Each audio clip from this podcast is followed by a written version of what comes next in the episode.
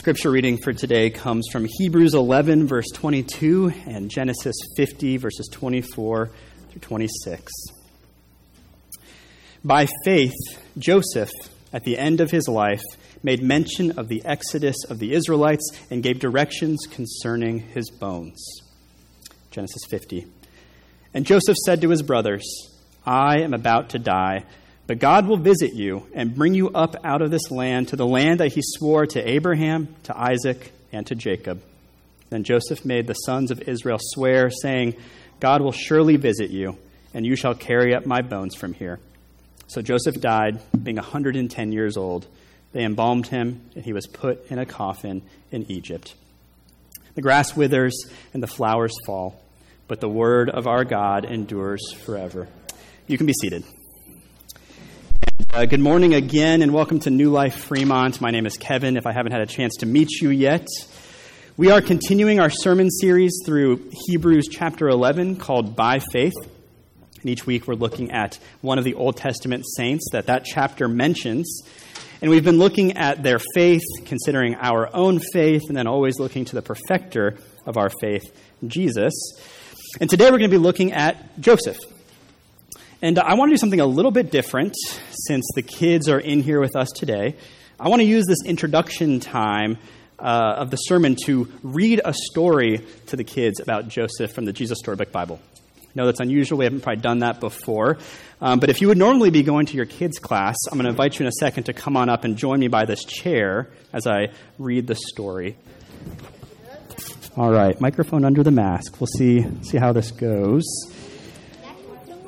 Can you guys hear me okay in the front? Great. So I'm going to read a story from the Jesus Storybook Bible about Joseph.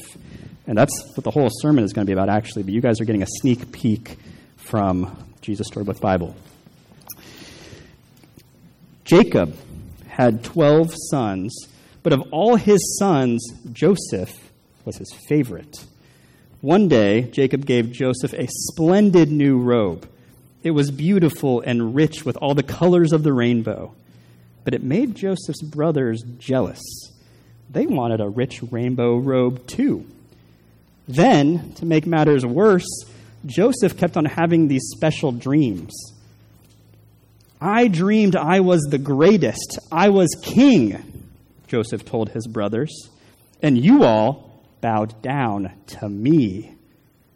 Now, I'm sure you know even if Joseph didn't, that telling your brothers things like that isn't a very good idea.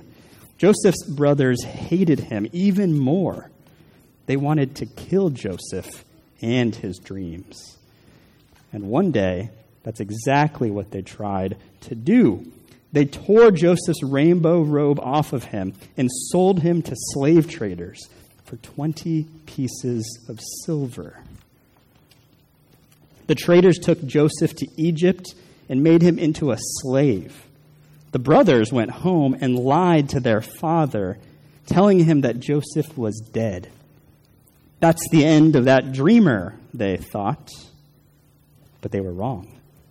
God had a magnificent dream for Joseph's life, and even when it looked like everything had gone wrong, God would use it all to help make the dream come true.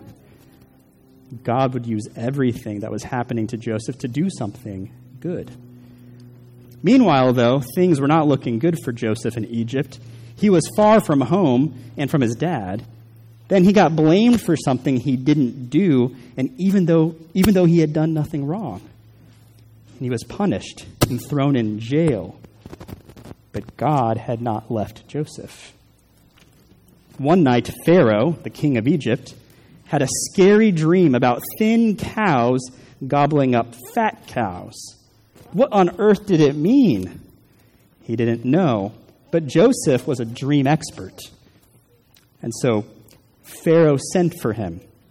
It means a famine is coming, Joseph explained. There won't be enough food.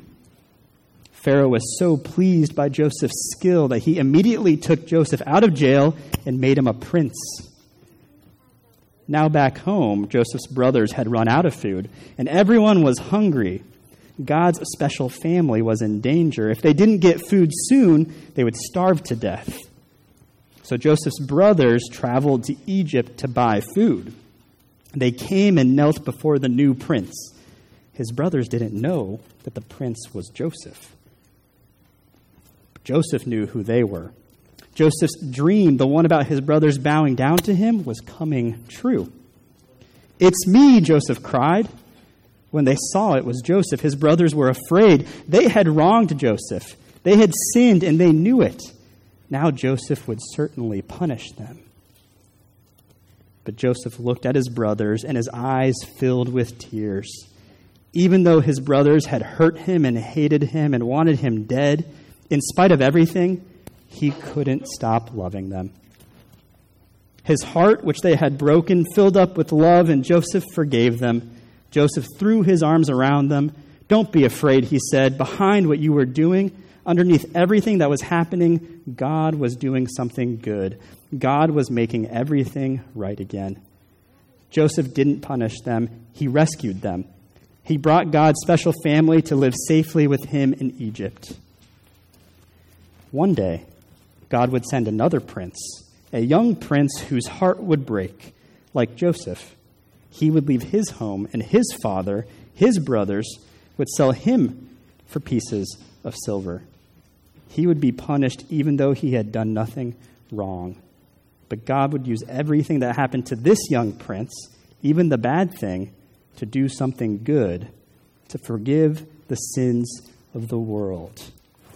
Do you know who that prince was? Do you have any guesses? Joseph was the first prince. You have this book?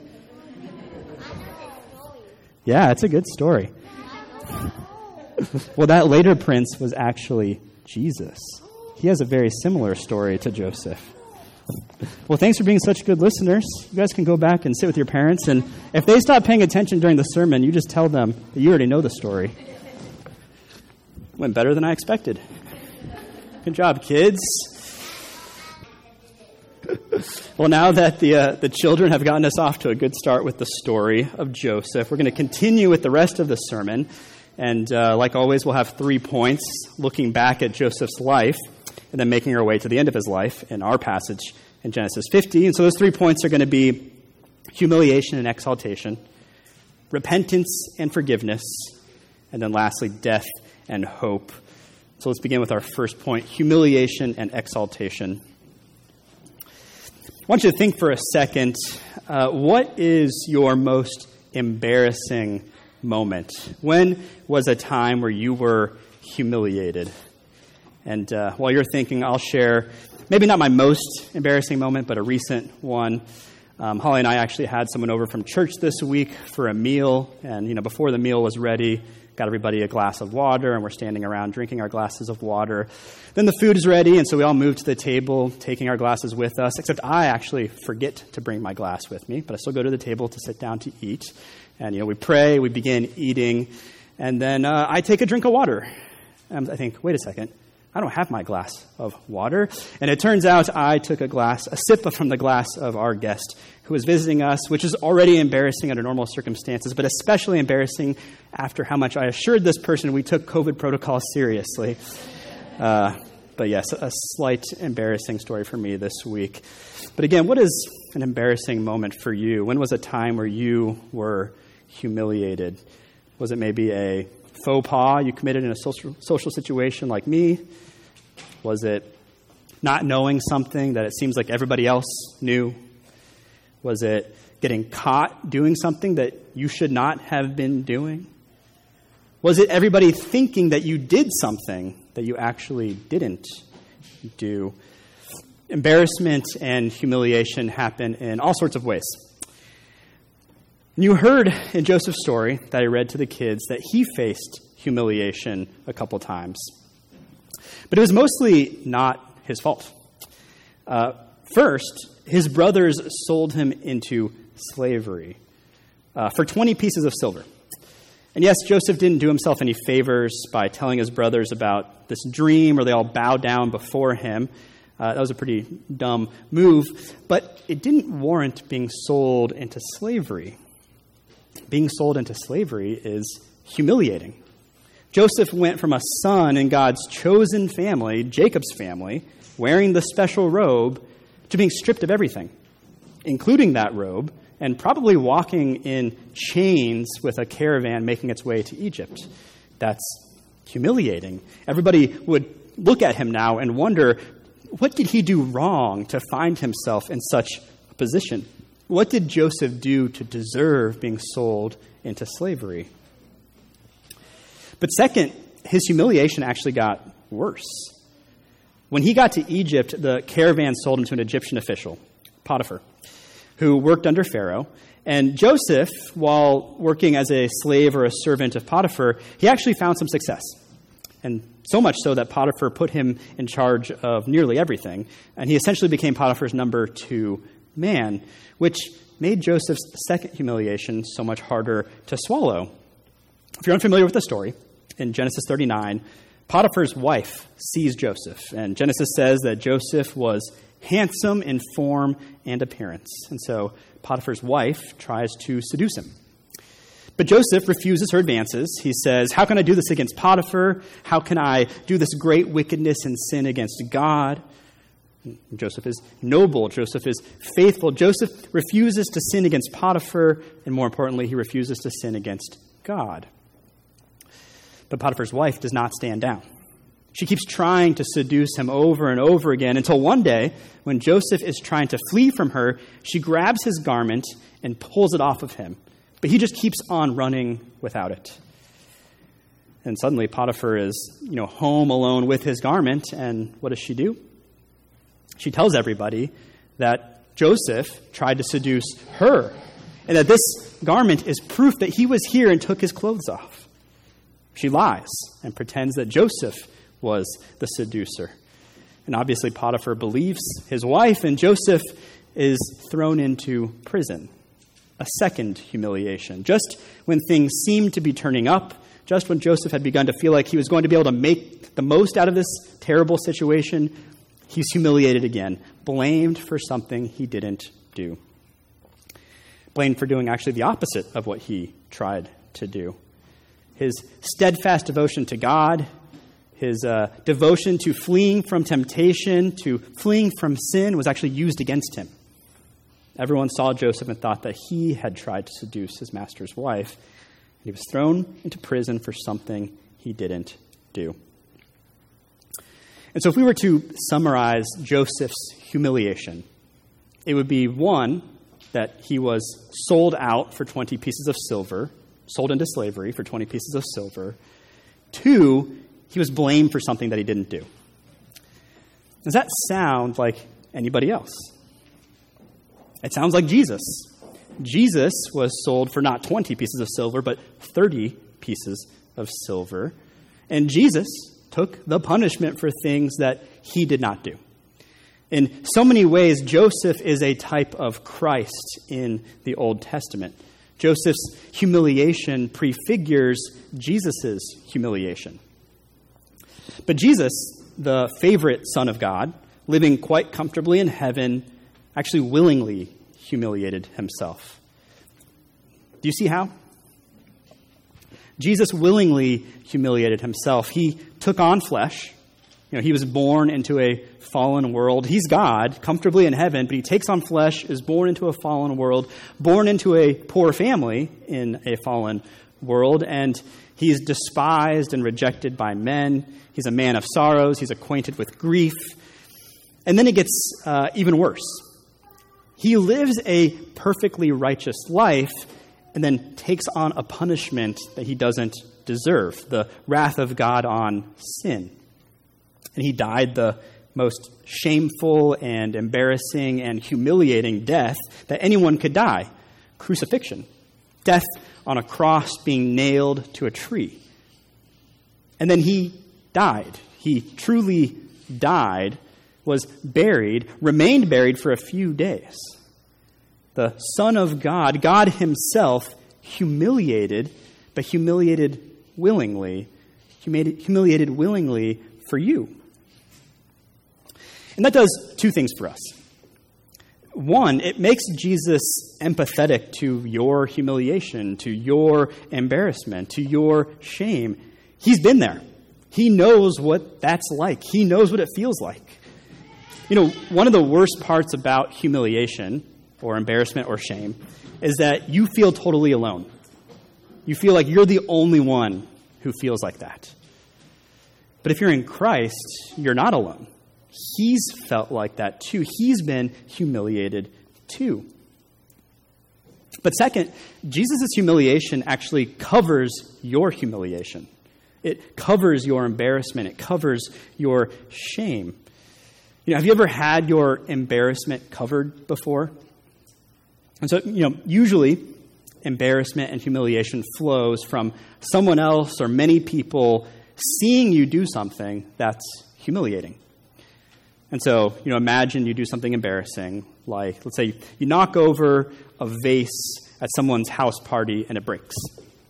And it makes a, a loud crashing sound, and everyone at the party turns to see who did it. But right before they see that it was you that knocked the vase over, a friend steps closer to the vase and says, Sorry, guys, I'm so clumsy. And they make everyone think that they broke the vase and not you. They take the embarrassment instead of you taking the embarrassment. They're humiliated instead of you being humiliated. And that'd be a pretty good friend, right? Well, that's what Jesus does for us. We've all done things that are embarrassing and humiliating. We've all done things that are downright shameful in God's sight. But what Jesus has done by dying on the cross is put himself between God's eyes and us. And so when God looks to see who knocked over the proverbial vase, he sees it as if Jesus broke it and not you. He covers for you. Jesus takes on the shame and the embarrassment and the humiliation, and you don't. He covers for you. He's your friend. He's the best friend that anyone could have. I mean, think of the most shameful thing you've ever done in your life. Who of your friends would cover for you and take the blame for it? None of them, right? But Jesus does that for you. Jesus steps in and takes the shame that you could not get rid of. And no one else would dare take from you. But Jesus does because he loves you that much. A beautiful irony of it all, though, is that in God's kingdom, those who humiliate themselves for the sake of others, those who humiliate themselves are actually exalted in God's kingdom.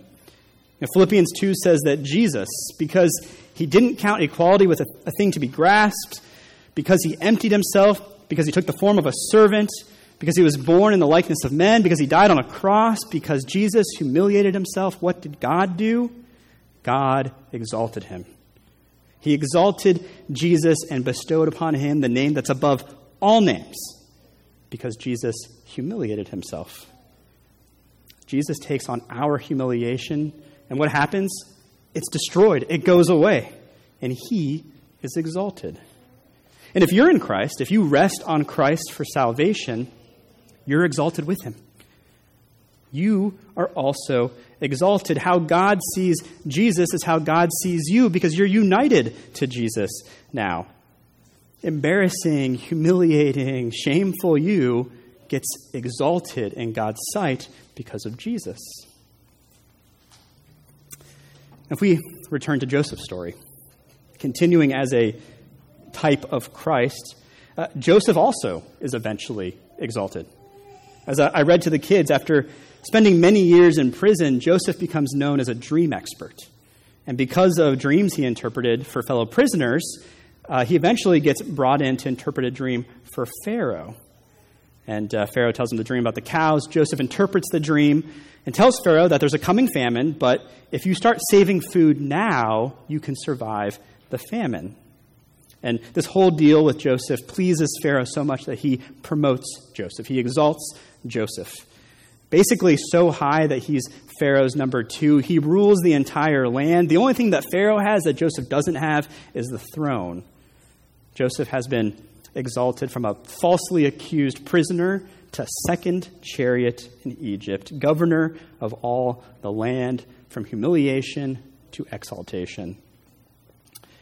And it's actually because of that exaltation that Joseph ends up in a position, ironically, to help his brothers, the very ones who betrayed him and sold him into slavery to begin with. But not before testing them to see whether they are truly repentant.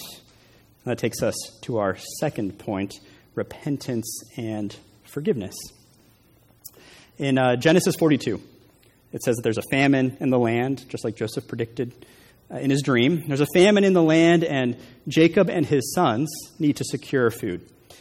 And so Jacob sends 10 of his remaining 11 sons to Egypt, but he keeps the youngest, Benjamin, at home with him. And so the 10 brothers get to Egypt, and they're searching for grain, and who do they inquire with? Their brother Joseph. Only they don't recognize him. Joseph recognizes his brothers, but his brothers don't recognize Joseph. And so Joseph treats them like they are strangers, and he's pretty harsh with them.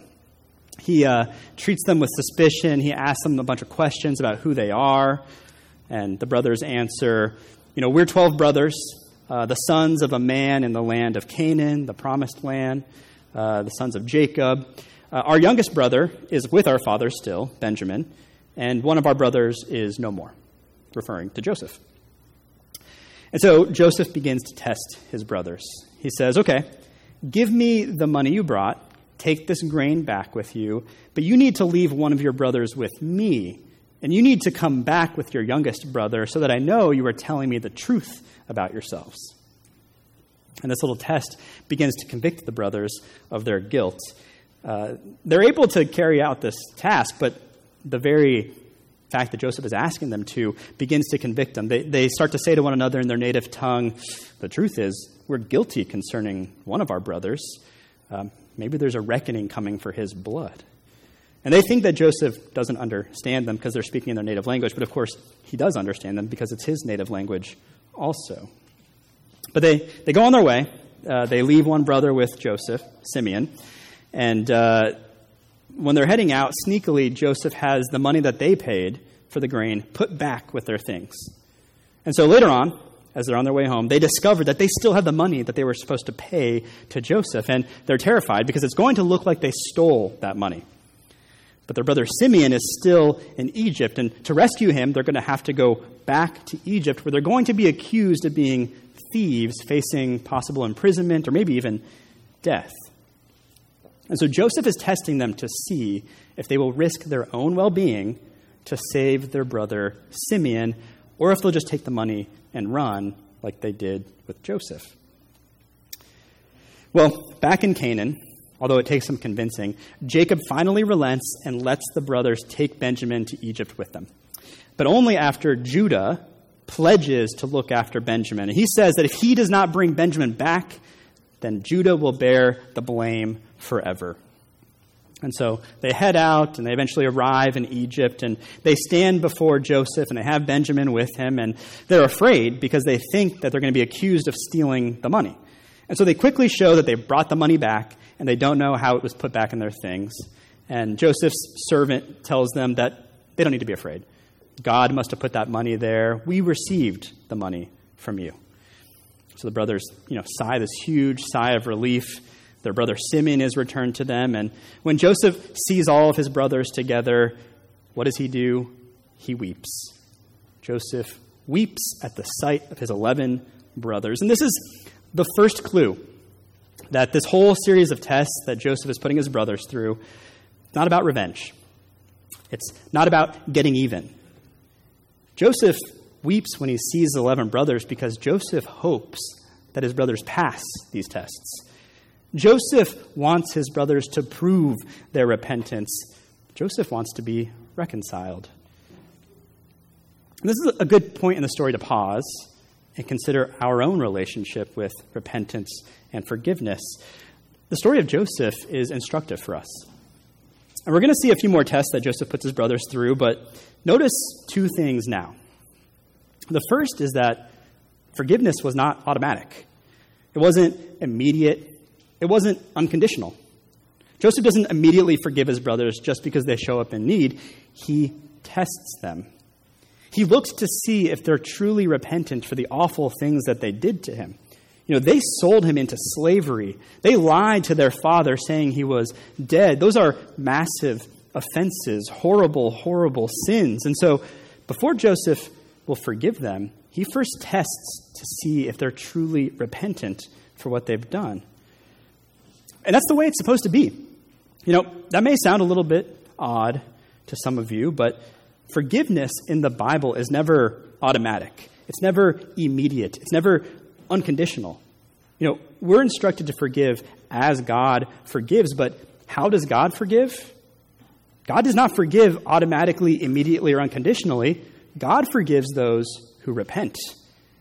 You have probably heard me say in the liturgy of the worship service that God, you promise to freely forgive all who repent and turn back to you. I don't say, God, you promise to freely forgive all. I say, you promise to freely forgive those who repent. And so, likewise, while we should always be willing to offer forgiveness should someone repent, we don't actually complete that process of forgiving someone until they repent. And I don't, don't have time to get into all the, the nuances and the numerous situations we may have to apply this in, but if you overlook this need to test for repentance, you open up the door to all sorts of ongoing abuse. Right? There can be a way of talking about forgiveness that isn't biblical and it lets abusers continue to abuse. So we must be wise and test for repentance like Joseph did. So that's the first thing to notice about Joseph's tests. Repentance must precede forgiveness. That's how it works between us and God, and that's how it works between us and anyone else. Repentance must be present for there to be forgiveness and reconciliation. But second, we should desire repentance and reconciliation. And in a, a fallen world with finite and faltering and fragile people, it may not be possible sometimes, but we still must desire repentance and reconciliation. You know, even though Joseph is putting his brothers through these tests to see if they're repentant, he wants them to pass the tests. He wants them to show themselves to be repentant. He wants to forgive them. He wants to be reconciled with them. That's why he weeps the moment he sees them all back together bringing Benjamin. It's that first glimmer of hope for Joseph that they might, in fact, prove themselves to be repentant. And so Joseph weeps because he wants them to pass the tests. He wants them to repent of the awful sins they committed against him so that he can forgive them and they can be reconciled. And so you have to ask yourself when someone sins against you, when a friend, sins against you, when a spouse sins against you, when your parents sin against you, when your kids sin against you, when someone at church sins against you, do you in your heart of hearts desire that they would repent so that you can forgive them and be reconciled? Or do you kind of hope that they fail? Do you kind of hope that you can always hold this offense against them? Do you hope that you can bring it up again and again and again in the future? In a sense, kind of justify your superiority over them. It would have been very easy for Joseph to make these tests impossible and effectively shut the door to any hope of forgiveness and reconciliation, just throw his brothers in prison, maybe have them killed. But Joseph doesn't do that. And we must not either. Joseph's story and many other passages about forgiveness and reconciliation show us that even though we should ensure that someone is truly repentant before proceeding with forgiveness and reconciliation, we should always be prepared to offer forgiveness. We should hope for it. We should long for it. We should sincerely desire for there to be reconciliation in our relationships. You know, look how much God has worked to convince you to repent, to convince you to receive forgiveness, to convince you to be reconciled to Him. Look how hard God has worked with you. And as God has forgiven you, then you also must forgive in the same way. Back to Joseph and his brothers. After Joseph steps out to weep, he rejoins the brothers, and they feast together. And Joseph gives Benjamin, the younger brother, a portion of food and wine that is five times bigger than the rest of the brothers. And it's again another small test to see how his brothers will respond. Because remember earlier, when Joseph got special treatment, it set his brothers off. Will Benjamin's special treatment also set them off? It doesn't. They are just happy to be together again. They eat, they drink, and they're married together as brothers. And so Joseph sends them back to Canaan, back to Jacob with the grain that they purchased. And uh, he has one more test in store for them, though. He has one of his stewards plant Joseph's silver cup in Benjamin's bag. And then once they're a little bit of the way home, he sends that servant to chase after them and find the silver cup and uh, accuse them of burglary. And so when that servant gets up to the brothers, they, of course, are certain that none of them have it. And so they all come to an agreement with the servant. If any of us has the silver cup, he'll go back with you as a slave. The rest of us will go home innocent. And so the steward begins checking all their bags one by one, from oldest to youngest, and he gets to the very last bag, the youngest's bag, Benjamin's bag, and the cup is in there. The son that Judah promised he would ensure was brought back to Jacob now has to go be a servant in Egypt. It's a disaster. But this time, Judah is not going to let that happen. We didn't get into the details when I was reading with the kids, but Judah was the brother who led the charge initially in humiliating Joseph, throwing him into a pit, selling him into slavery. At one point, Judah was actually suggesting that they just kill Joseph. That same Judah who so hated Joseph now has changed. And he wants to figure out what he can do to save Benjamin from Joseph's fate. What does Judah do? They all go back to Joseph, and Judah says, Take me. Let Benjamin go and take me. I want to put myself in his place. And it's a substitution. Treat me how my brother deserves to be treated. Let the punishment that he deserves fall upon me and let him go free. Very Christ like, right? And of course, this finally and completely melts Joseph's heart, and he weeps again. He knows that his brothers are totally repentant. He can fully forgive them, they can be reconciled. And so he finally reveals that he's not some random Egyptian governor, he's Joseph. He's their brother, the one that they sold into slavery, the one that they told their father was dead, and that they have nothing to be afraid of anymore because he forgives them. And the brothers all hug each other, they kiss each other, they weep, and they begin talking like brothers again. Jacob's 12 sons are 12 brothers once again.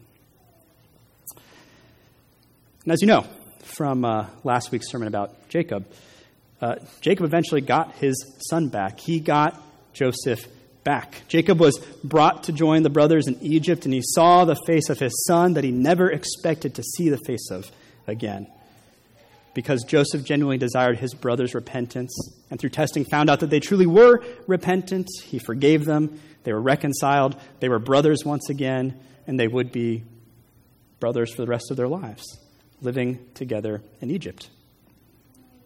That brings us to our final point death and hope. Have you ever thought about where you want to be buried when you die?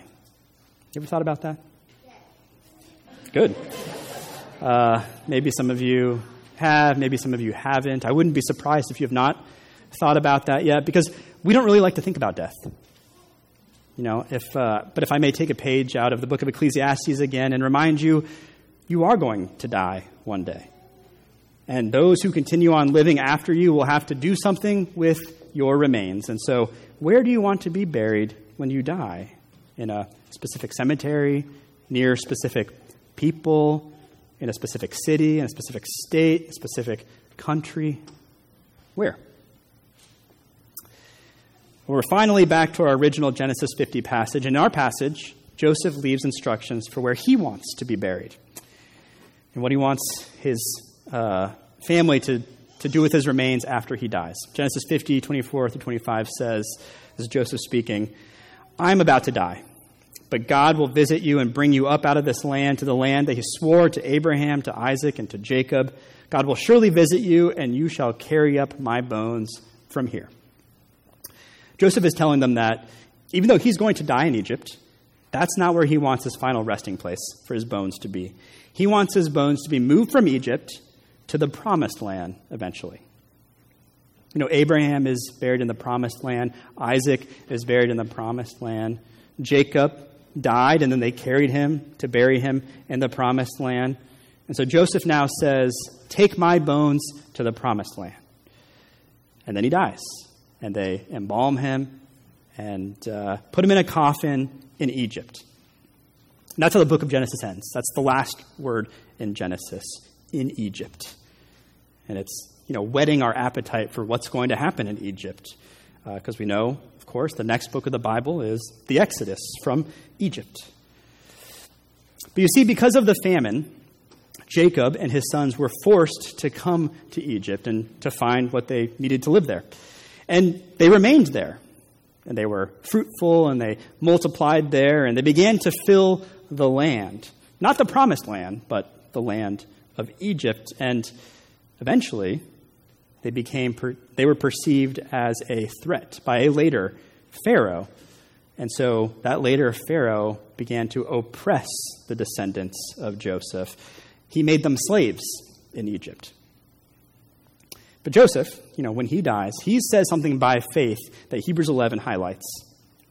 Hebrews 11:22, by faith Joseph at the end of his life made mention of the exodus of the Israelites and gave directions concerning his bones. Joseph says in Genesis 50, I'm about to die, but one day God is going to visit you. And that phrase, God will visit you, isn't like stop by and say hello. Uh, for God to visit you means that God's going to change your fortunes.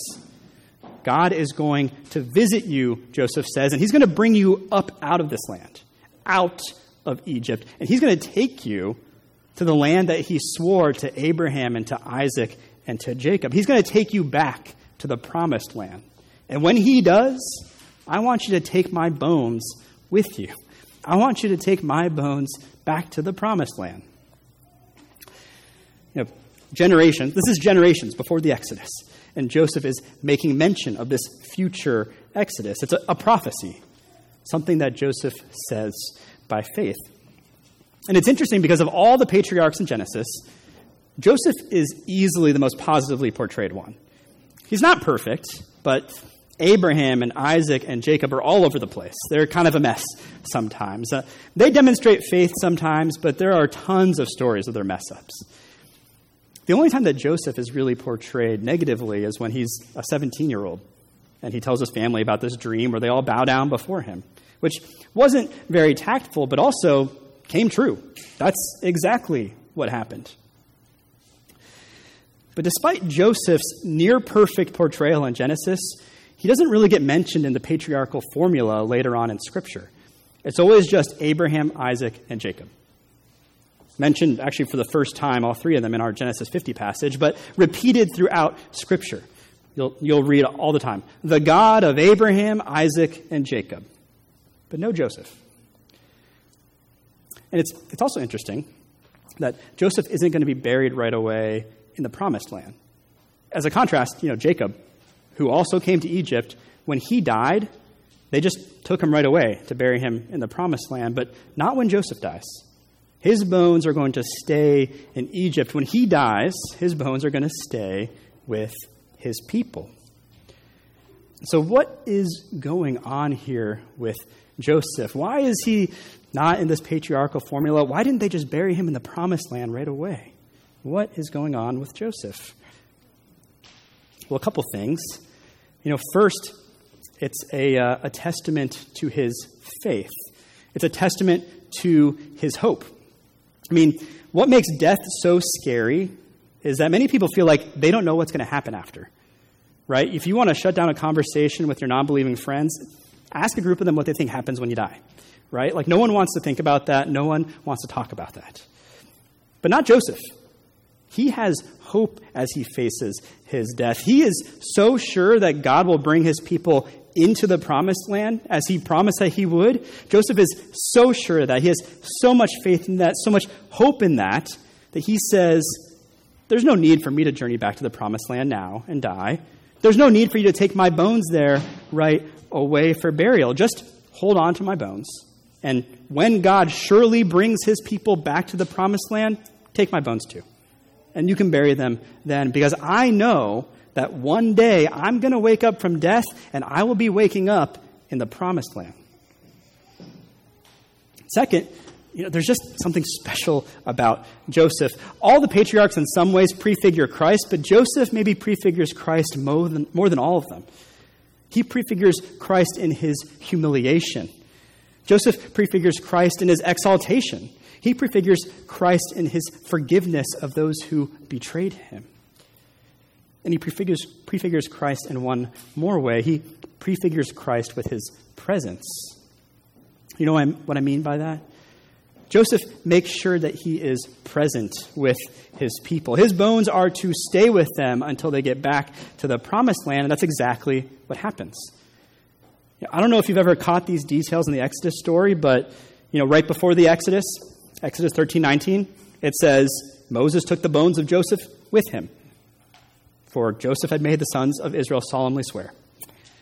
And then later on, when the people finally make it to the promised land in Joshua, Joshua 24 32, it says, And for the bones of Joseph, which the people of Israel brought up from Egypt, they buried them at Shechem in the land that Jacob bought. Joseph eventually made it. He journeyed with his people through oppression across the Red Sea, in the wilderness, and eventually into the promised land. The bones of Joseph never left his people. Just like Jesus, Emmanuel, God with us never leaves his people. Joseph wanted to be with his people just like Jesus wants to be with his people. You know, Jesus exposed himself to the oppression of this fallen world. Jesus resisted temptation in the wilderness. Jesus made it possible for us to cross the Red Sea of our sin and its consequences. And Jesus is leading us now into the promised land, into life everlasting, into heaven. But unlike Joseph, whose presence was limited to his bones, Jesus is as present with us as possible. When he died, he didn't stay dead, he resurrected. And he sent his spirit upon us so that we are forever united with him. You know what that means, right? When Jesus was on the cross, there was a thief next to him. He was about to die. And in the last minutes of his life, he realized how wrong he had been about everything and that Jesus truly was the Son of God, the way of salvation. And he cried out in desperation, Jesus, remember me. Remember me when you come into your kingdom. You know, he doesn't think that he's going to be there, but Jesus, when you're there, can you remember me? And how does Jesus reply? Truly I say to you, today you will be with me in paradise. I won't have to just remember you because you will be with me in paradise. What happens when you die? You go to be with Jesus. Your soul is made perfect. You pass into glory, into the presence of Christ, and you just wait for the final resurrection when your bones and Joseph's bones are raised up in the promised land. And your entire being is made perfect in full enjoyment of God for the rest of eternity. You have hope as you face your death. It's not the end for you, it's just a step along the way, just like it was for Joseph. You know, by faith, in hope, death is no longer something we have to fear. It's just a step toward the promised land. And just like Jesus says to the thief on the cross, he says, To you, truly I say to you, you will be with me in paradise. That's our Savior. He's with us now, He's with us till the end. Joseph is a prefiguring of Christ who goes with his people from humiliation to exaltation, who forgives those who repent, and who gives us hope as we face our death. Let's pray. Father in heaven, Lord, we praise you and thank you that you have made a way for us to leave behind our humiliation, to leave behind our sin, to leave behind death, and find hope in the life to come. Father, we pray that these realities would sink into our hearts, that they would become more real every day to us.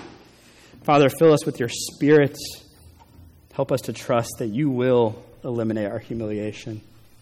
Give us the strength to forgive others as you have forgiven us, and give us the strength to face our death with hope. Pray this in your name. Amen.